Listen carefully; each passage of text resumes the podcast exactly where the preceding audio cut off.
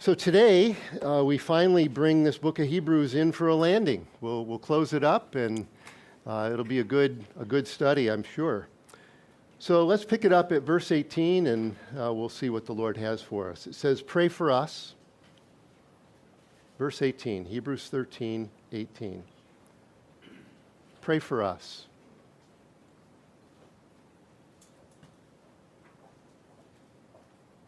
For we are confident that we have a good conscience in all things, desiring to live honorably. But I especially urge you to do this, that I may be restored to you the sooner. Now may the God of peace, who brought again from the dead our Lord Jesus, the great shepherd of the sheep, through the blood of the everlasting covenant, equip you with every good thing to do his will working in us what is well pleasing in his sight through Jesus Christ, to whom be glory forever and ever. Amen. And I appeal to you, brethren, bear with the word of exhortation, for I have written to you in a few words. Know that our brother Timothy has been set free, with whom I shall see you if he comes shortly. Greet all your leaders and all the saints. Those from Italy greet you. Grace be with you all. Amen. Um, just a quick reminder that the theme of the book of Hebrews is about the ministry and the majesty of Jesus Christ and particularly his ministry as a high priest in dying for our sin and reconciling us to God. That's the theme of Hebrews. The purpose for that theme is to anchor the believers in their faith, right? Because the author famously acknowledged that some of them were drifting away and he says, I just want to set an anchor for you in your faith, right? They were experiencing persecution. Uh, they had lost some of their properties because they'd been confiscated by evil people that didn't like Christianity. Uh, they had fled for their lives and they're now living. We don't know exactly where the recipients of this letter are living, but that's their situation. Life's been very challenging because of identifying as a Christian. And so, in response to that, it, the, the pressure wasn't ever relenting. And so, in response to that, they were starting to drift away from just good biblical Christianity and go back into the Old Testament sort of belief because they were Jewish in their origin, ethnically Jew, but Christian. And so, as a result, they were drifting back to some of their older ways, which was less threatening more acceptable in the Roman Empire at that time. And so the author is aware of that and he writes. Um, so that's what everything has been about in up chapters 1 through 12. Chapter 13 is real practical. He gets into some Christian ethics, and then he talks about our relationship with the Word of God and with leaders within the church. And here in verses 18 through the end, it's the first time in all this lengthy epistle that he really talks about himself. And uh, he, I see three things, four things here, where he says, Pray for me. And then uh, in verse 20 and 21, he says, I'm praying for you. Okay? And then he says in verse 22, he, uh, he exhorts, encourages them to bear with his word of exhortation, believing that the exhortation that he's referring to is the letter that he's written. Okay? So pray for me. I'm praying for you. Continue in this word of exhortation, and then verses 23, 24, just a couple little details. Timothy was a known entity to this church. Uh, it's really tempting to go, well, that tells us Paul might have been the one who wrote this, right? Because Timothy was his dear son and brother in the brother and son in the faith. Um, and then greetings, and he closes with grace be with you all. Amen. So today's message is, I guess I would say, personal thoughts. It's kind of what this is going to be. It's a personal thoughts from this friend and brother in Christ who's written. And uh, I'll just tell you up front that I think the application for us, uh, application for us, it's a, it's a good lesson in Christian friendship. It's a good lesson in friendship, but particularly Christian friendship. Uh, and so let's just break it down a little bit um, and let's pray. Lord, uh, thank you for the worship and just pray you'd continue to pour out your grace on our fellowship. We just uh, need a fresh filling of your spirit, Lord, that you would be glorified. Just control my heart and mind, Lord, to you and use me to glorify you and to touch our lives and to love you. In Jesus' name, amen. So the author says, Pray for us pray for us? Well, uh, he says, For we are confident that we have a good conscience. Um, I think what he's saying there is that uh, he's finished the work that God has called him to. And he knows that he's done it well. Um, I'll use Paul as an example because he said something very similar when he wrote to the Corinthians. So listen to this, and I think you'll bear witness that it sounds very similar. Paul said, Our conscience testifies that we have conducted ourselves in the world, and especially in our relations with you, with integrity and godly sincerity. We have done so relying not on worldly wisdom, but on God's grace so the author is saying, he's telling us, he's his personal thoughts, right? He's being very, very friendly with his uh, people that he knows, uh, longing to see them, right? He's praying that uh, we are confident, he says, we, we've, we have a good conscience. Uh, all things, we want to live honorably in all things. Uh, he's saying, as God has equipped us and we've been faithful in what he's called us to do, uh, and we can stand before Him and men and look them in the eye and say, I've done what God asked me to do. Right? And that's a good, clear conscience. I hope you have a clear conscience. Right? Um, and you can expand that thought out, of course, into just uh, getting sin out of your life. You know, sometimes we have stuff that we tolerate that shouldn't be there. Stuff that's just like everyday little thin sins and disobediences and bad attitudes that we just sort of like, honestly. And so we tolerate them. In fact, we invite them and, in, you know, invest time in these thoughts and terrible things. And they weaken us. And it, it helps, it causes me then not to look others in the eye. And, you know, I'm not seeing that so much truthfully, so you must be living a good life, brothers and sisters. Because I look at so many of you brothers in the eye and it's like, how you doing? Good. Look me right square back in the eye. Right? And I can do the same. Had a nice experience this week where the Lord's like, you need to repent, son. You got some stuff. You're just like doing this. I'm like, oh, Lord, I'm so sorry. right? repentance, right? Turn away, acknowledge it, come back to God in faith. Clear conscience. Oh my goodness, it's so freeing. It is so freeing. And it's like once you get back into that place of, of freedom and worship of God with a clear conscience, it's like, why did I, why did I even bother just vegging out and streaming stupid stuff that's unedifying and actually corrupting? But that's not so much what I want to talk about. This man who wrote the book of Hebrews is sheer genius. He is a biblical scholar.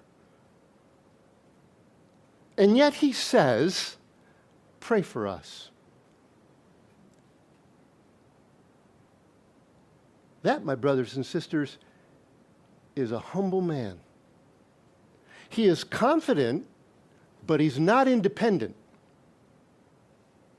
he, is, he has been, he has written and he has lived and he has been faithful to God, and, but he's not, he has not come into a place of, I don't need prayer. He, he's a humble man. Humility is such a, a great Christian virtue, right? And he's honest enough to say, I need prayer. I've been faithful, but I still need your prayer. I covet your prayers. And so, this giant, really, of a man in the faith is who's exhorted his brothers and sisters who are weaker in the faith. He's saying to them, Pray for me. I need prayer. Paul constantly asked for prayer. When you read his epistles, I think to the Romans, to the Corinthians, to the Ephesians, Philippians, Colossians, the Thessalonians, to Philemon, he's always asking for prayer. It's, it's the Apostle Paul who laid the foundation of the church. In fact, in his great writings in Ephesians 6, when he gets into that whole uh, subject of spiritual warfare, right? And he talks about putting on the armor of God. And then he closes that, that little section with pray. And he says this praying at all times, with all perseverance, for all the saints, and for me. I need prayer. Why? So that I can boldly proclaim the mystery of the gospel for which I'm an ambassador in bonds. Paul's in prison. He ain't given up. He was like, I got guards shackled to me.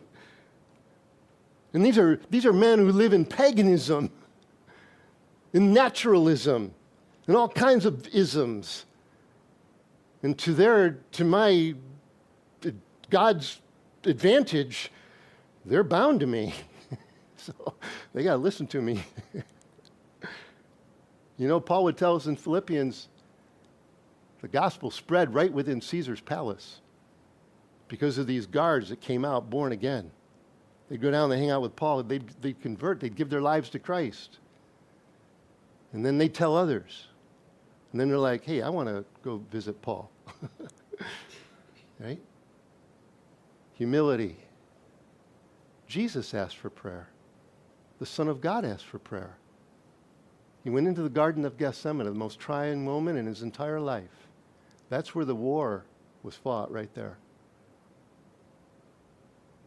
And he went and he said, Pray. I'm going to go a little farther. You, James, John, Peter, you guys stay here and pray. He came back, they were sleeping. I can relate. He said, Could you not watch with me for one hour? I needed your prayer. Brothers.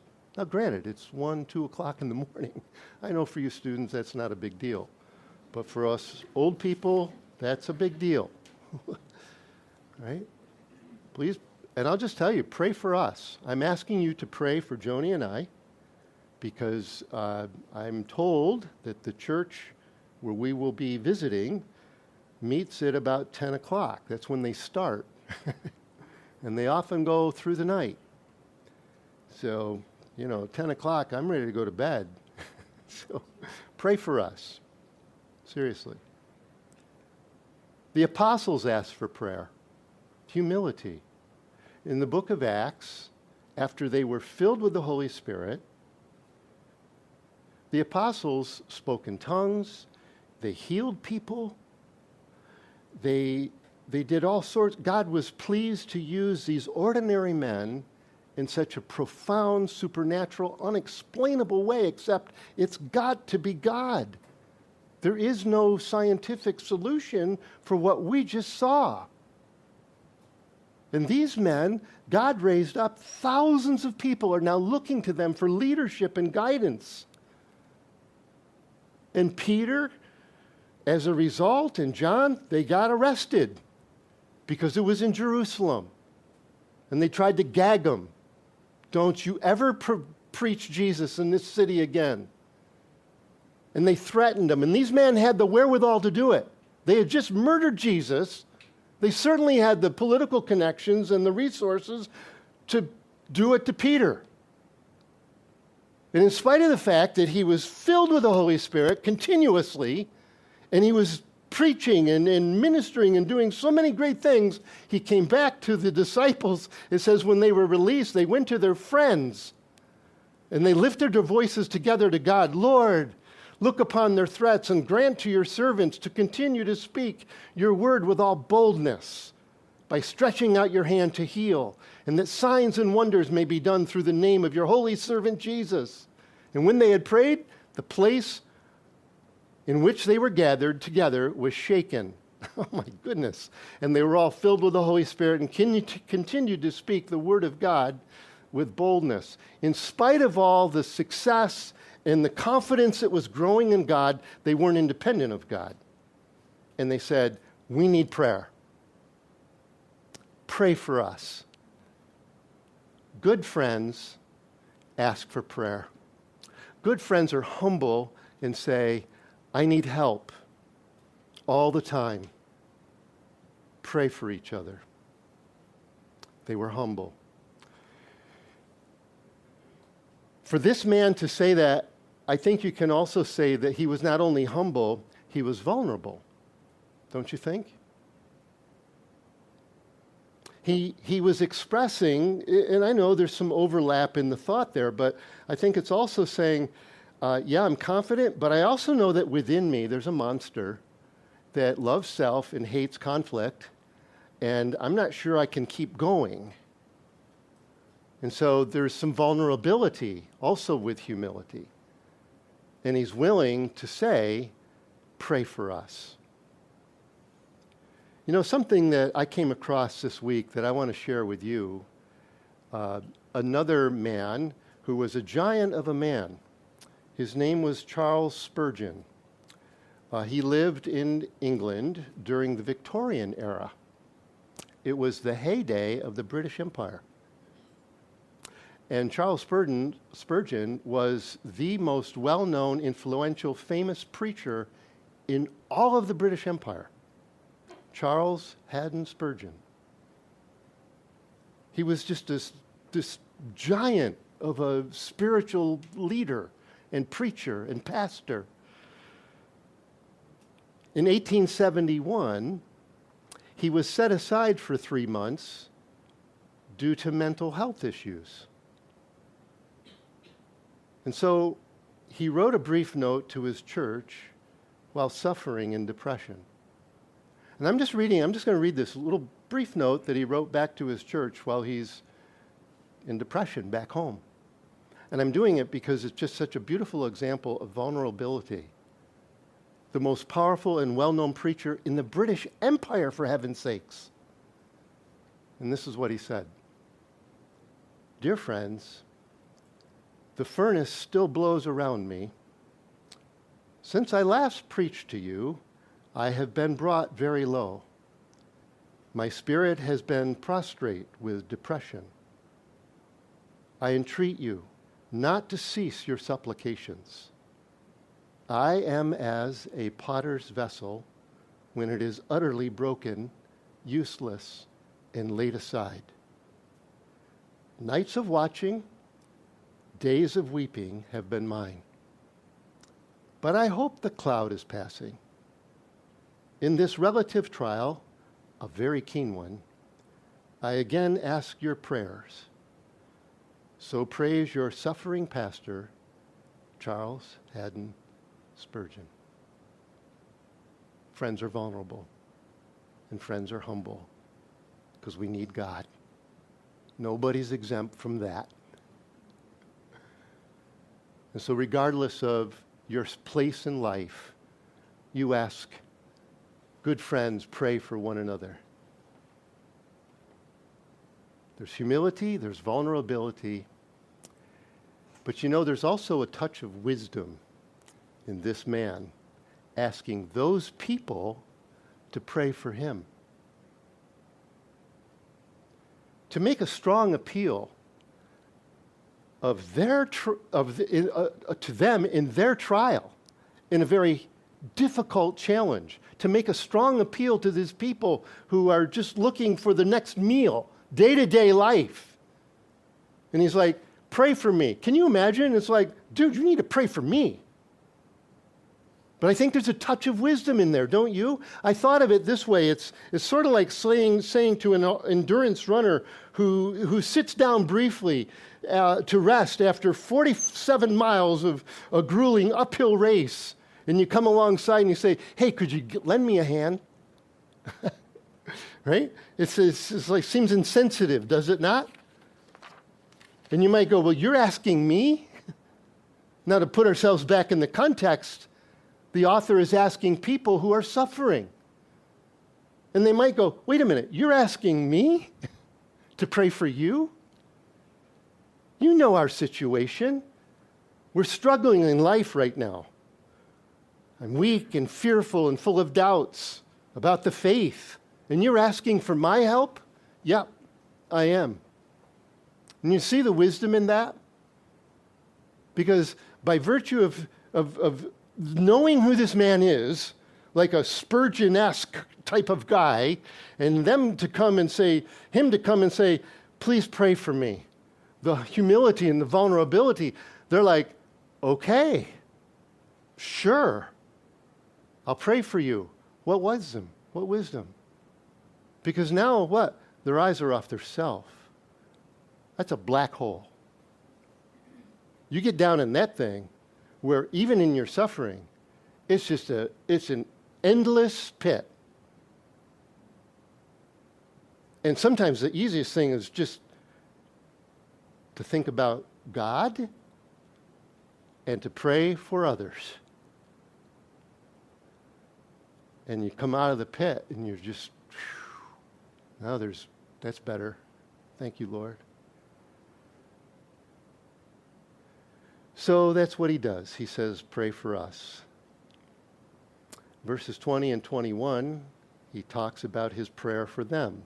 And I'm going to reserve those two verses for taking communion this morning. So I'll do that at the end if you don't mind, uh, since we are doing communion. It's first Sunday of the month. And uh, we'll just examine those in preparing our hearts for taking communion. So bear with me. We'll just jump over to the next thing that uh, friends do, Christian friends.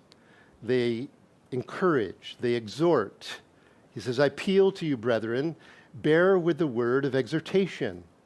For I've written to you in few words. My goodness. Sir, you call that a few words? that's like that's like 13 chapters of prime rib. I'm still chewing on it. right? It's like, oh, okay. It was like, yeah, I just gave you a little snack. You know, a little happy meal. no, but I believe that's what he's referring to. He's saying, bear with it uh, bear with the word of exhortation. Uh, bear means to listen. In context, it means to keep listening, keep hearing these words. You know, the, the Bible was still being written. So when this letter shows up, they have in their hands, for the first time, an autographed copy of the book of Hebrews. And it arrives in this little church, and he's like, why don't you guys just study this, like for a long time until maybe you get a letter from Paul or something? I don't know, right? So you keep listening to it. You keep enduring the things that are said in this letter. And the reason I'm saying that is because Paul said that the days will come when men will not endure sound doctrine. They will follow their own desires and will look for teachers who will tell them whatever their itching ears want to hear.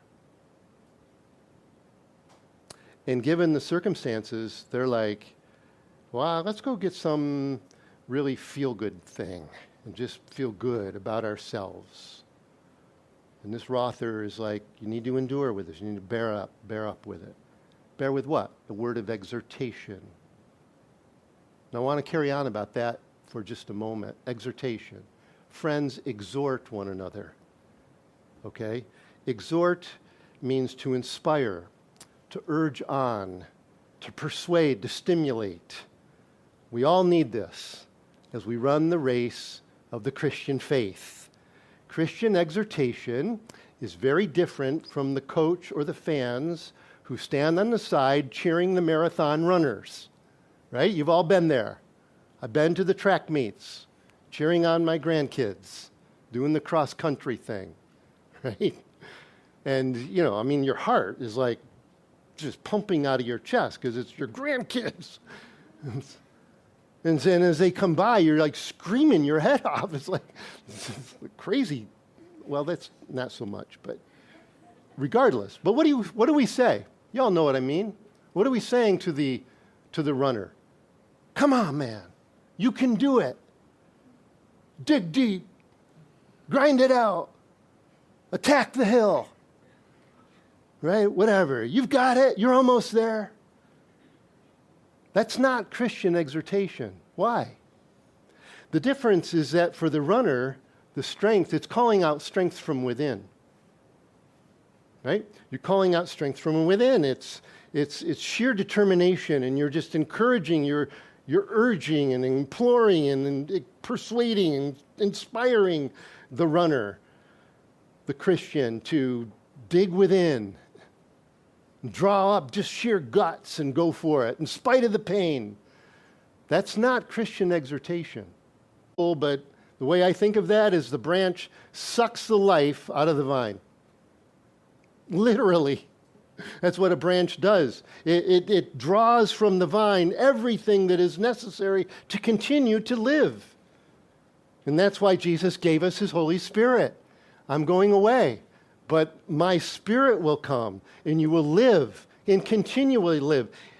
Living in the spirit is nothing less than the life of Jesus being conferred into our lives. And so when life is hard, man, it's life life is hard. And the Lord and the author is exhorting, he's encouraging us, go to God. The other thing he does Hebrews 10:24 is he says cheer each other on. Let us consider how to stir up one another to love and good works. Right? So I draw comfort and strength and encouragement to live obediently for God, repenting of my sin, keeping the conscience clear, and then walking obediently with God. And that, by virtue of that happening, you and I become an encouragement to one another. It just happens.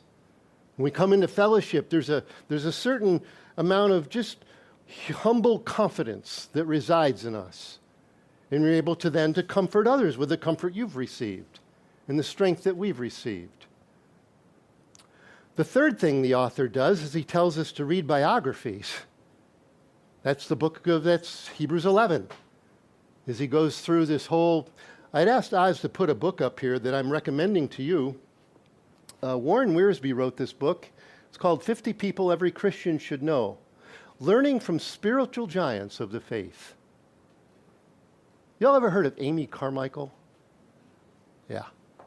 If you haven't, you need to learn about Amy Carmichael. An amazing woman of faith. Let's see, who else is in here?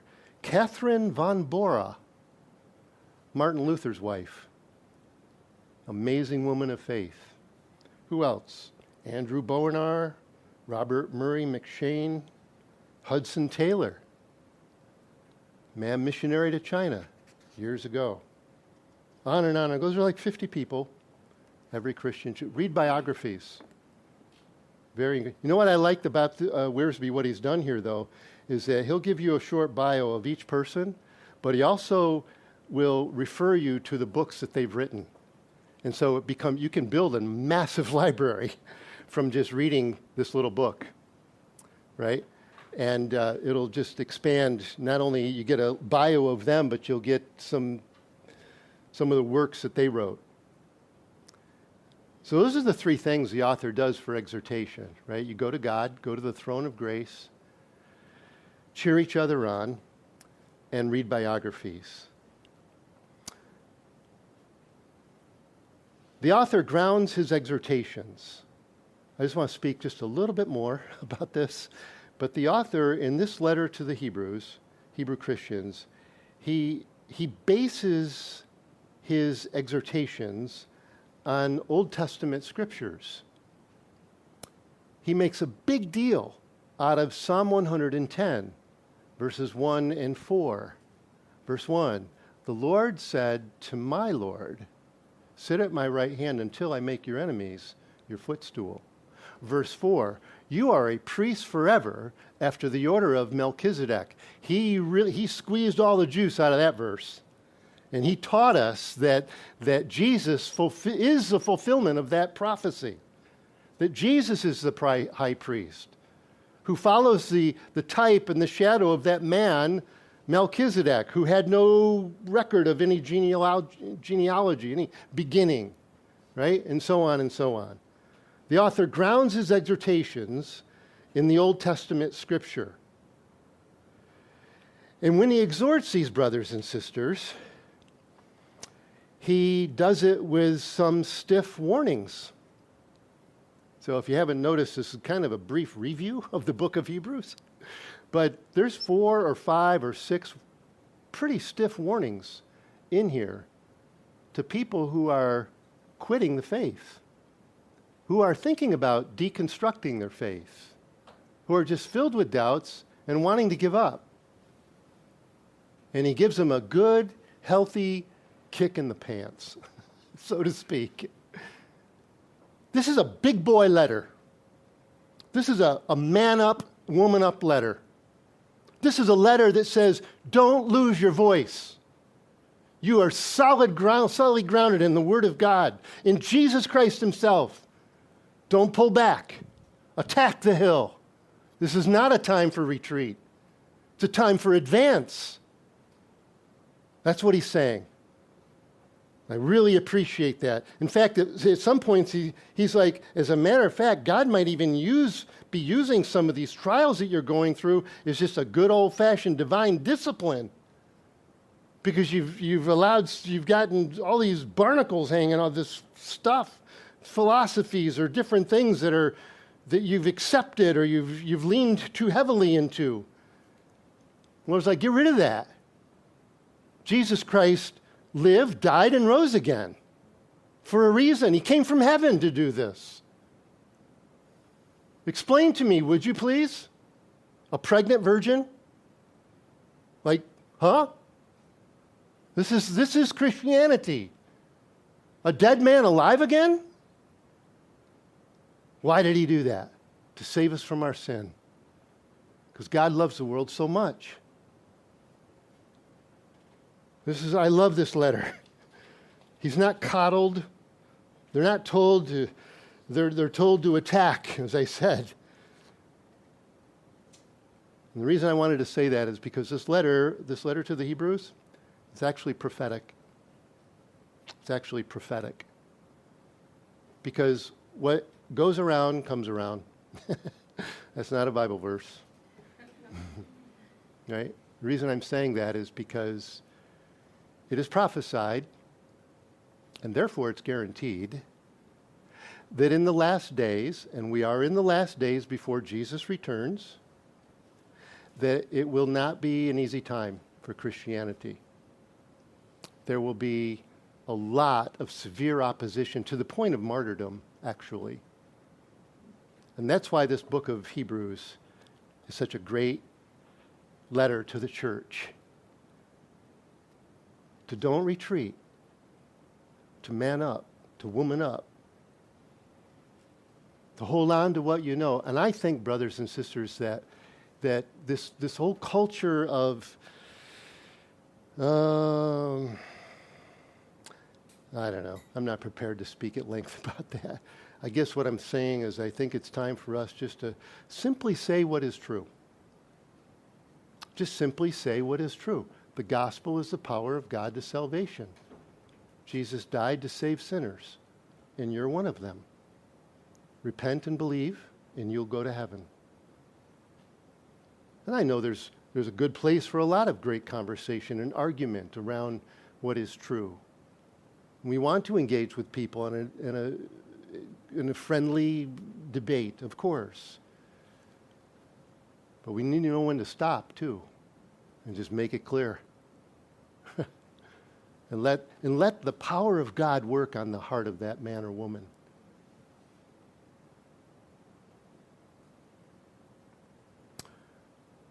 So I'll, verses 23, 24, Timothy uh, set free, uh, probably from prison.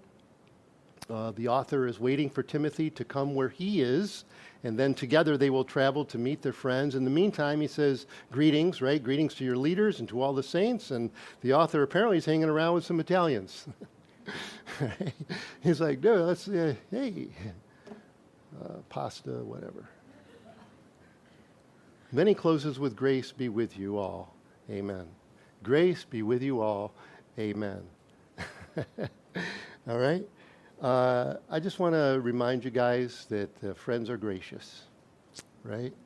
Uh, and this author, he says something very profound. He's done something actually, Paul closes every one of his letters with those words, grace be with you. He might have some other words, but he always closes his letters with grace with you right? And he always opens his letters with grace to you, right? So I just want to briefly remind you. I remember preaching about this back in Colossians a number of months ago. Uh, remind you, first of all, that grace is a personal activity. Grace is a personal activity. It's God operating in love toward people. That's what grace is. It's not just a concept. It's God's operating in love. It's his it's it's action. It's a verb. Okay? God operating in love toward people.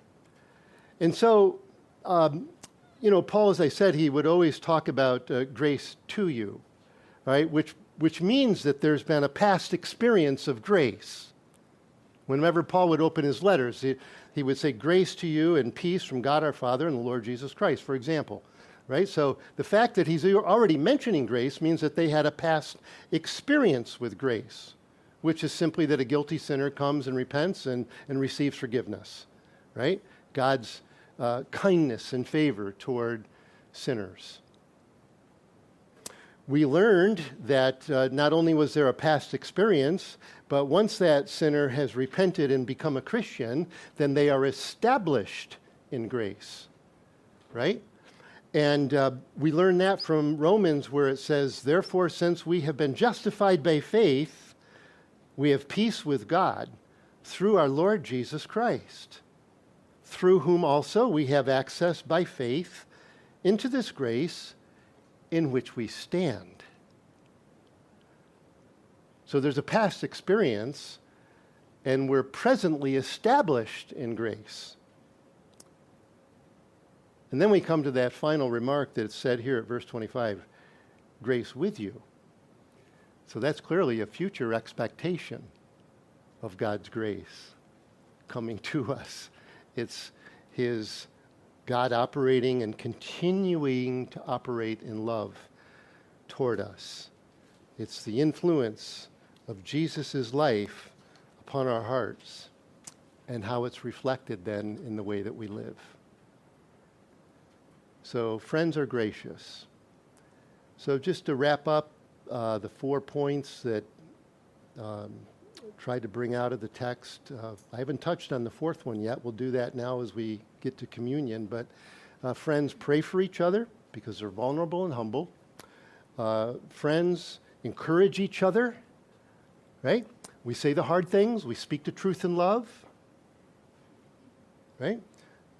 Implore and urge each other to continue in the faith. And then we trust in the grace of God. That's what friends do. And the grace of God transforms each of us and heals us and empowers us and brings unity to our church. And then the last thing that the author uh, does in verses 20, 21, and he says, I'll pray for you, right? That's what friends do. They pray for each other. Request prayer and they pray for the others. And so, and just in closing, uh, as we prepare, prepare for communion, verses 20, 21, uh, now may the God of peace, who brought up again from the dead our Lord Jesus, the great shepherd of the sheep, uh, through the blood of the everlasting covenant. It's interesting that this is the only time the author ever actually mentions resurrection in this massive letter, right, about Jesus and his priesthood and such. Um, the first time is that he refers to him, and the only time he refers to him as the shepherd, the great shepherd, the living shepherd, which indicates his constant watch and care over you and tending over our lives, right? Doing what a shepherd does. He's the great shepherd. May the God of peace, he says, right? So uh, that is just such a, a lovely thing, is it not? the God of peace. It tells us something about God's conflict, uh, uh, character, excuse me, and that there is no conflict in the, in the uh, Trinity. Right? They live in complete and beautiful love and harmony with each other, always and ever. This is God, this is His character. And uh, He is kind enough to give us His peace.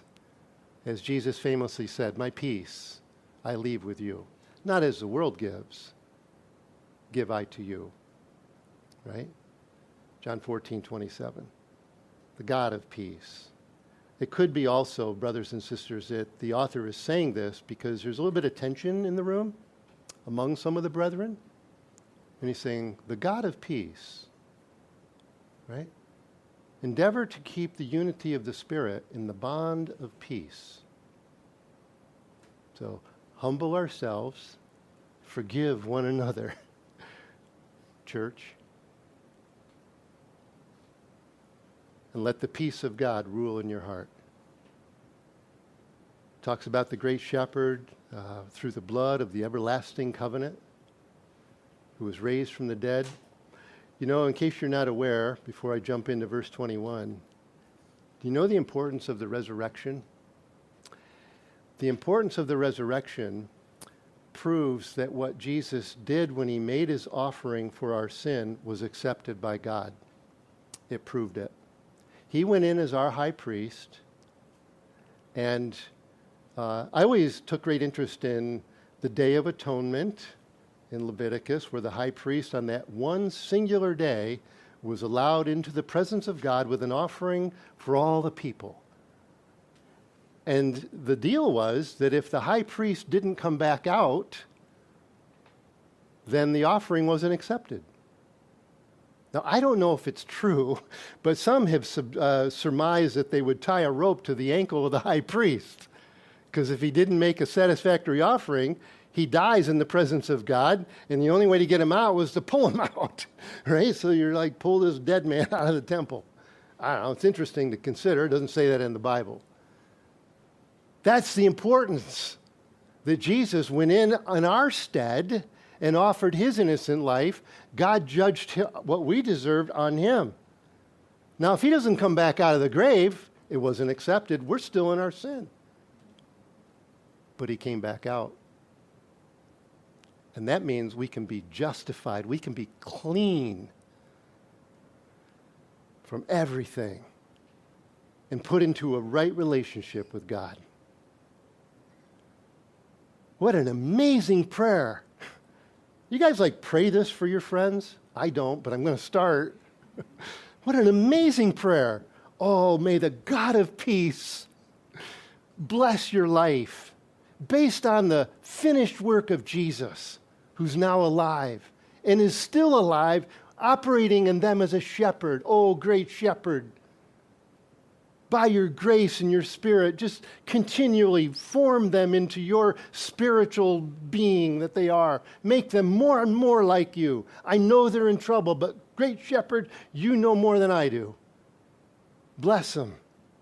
What an amazing thing. And then he says, but there's a purpose to this. Verses 21, equip, he says, uh, to equip you with every good thing to do his will, working in you what is well pleasing in his sight through Jesus Christ, to whom be glory forever and ever. Amen. All right? So, two things equip and uh, working in you. All right? Um, e- to make you or to equip you, it's interesting, it's the exact same word that is referred to when uh, Peter and his brother were mending their nets. Like they'd throw their net into the sea, and for whatever reason, the nets would break. And so they had to sew them back together so that they would be fitted for use. That's exactly the same word. And so the author is praying for his friends that God would prepare them uh, and restore them back to doing the work that God has called them to do. It, it's a really hopeful word. It's, it's acknowledging that something's broken, but Lord, would you just mend that in their life so that they would be back into your service?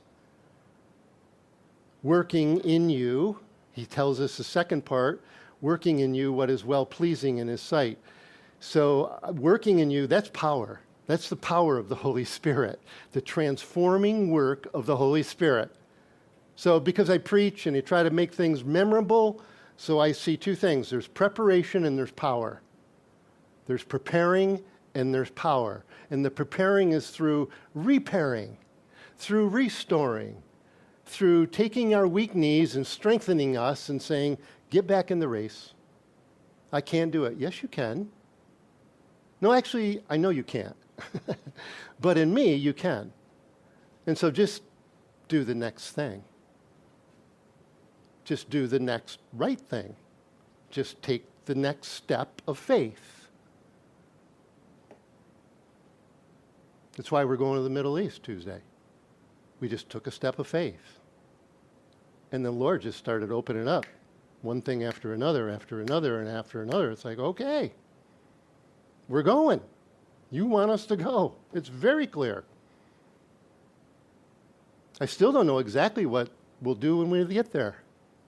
I know who we're going to be with, and I know all some of those things. I, I don't know a lot of the details. I'm not worried a bit because I know He's prepared us, and I know He's given me the power. And He's my great shepherd. Plus, I got my friend with me, Joni, who also is prepared and filled with the Spirit. And we're just excited to see what God will do. I'm going to show them the video. You're all going to be famous. so that's the Word of God. All right? So, hey, let's take communion, huh? That sounds good. Elizabeth, would you just give us a little background music and that'll fill the room with a little white noise, not white noise, white beauty and. Uh, Whoa, that didn't go well. All right. Oz, delete, edit. All right. God, that was bad. Pray for me. Serious. I'm sorry. I'm very sorry, truthfully. I know you all understand. So that's it, man. Let's, um, you know, let's stand and, uh, yeah, just file through and come on up and get yourself a juice and a cracker. Then go back, and it's just you and the Lord. You, Elizabeth, will provide some background keys, and just you and the Lord, and pray and confess. And after everybody has something for themselves, we'll, we'll take together, and then we'll sing How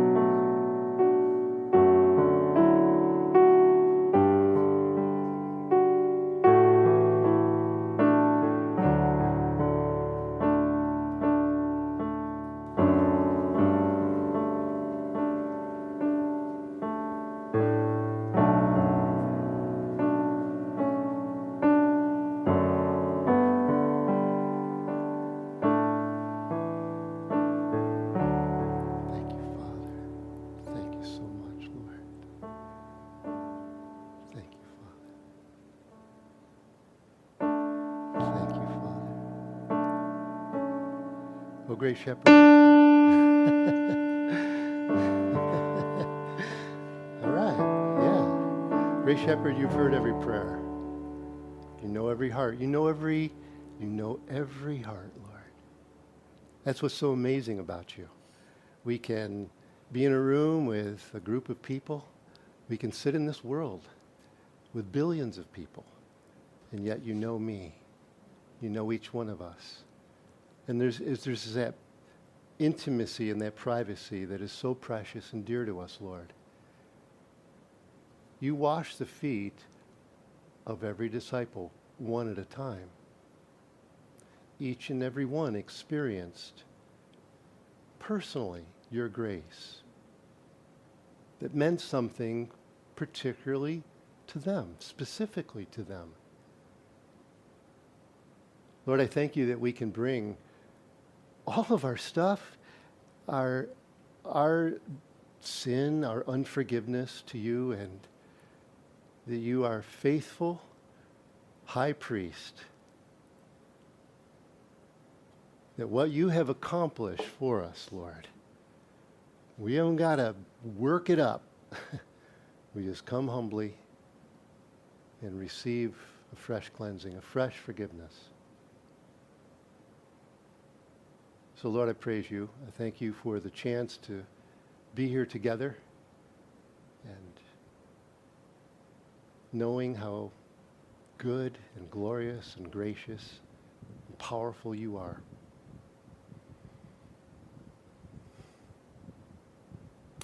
So we remember your words, Lord. You took bread, you gave thanks, you broke it, and you gave it to the disciples.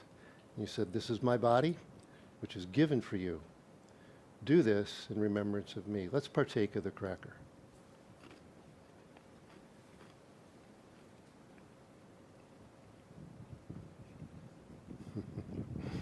Thank you, Lord. Thank you. Likewise, he also took the cup after supper, saying, This cup is the new covenant in my blood, which is shed for you.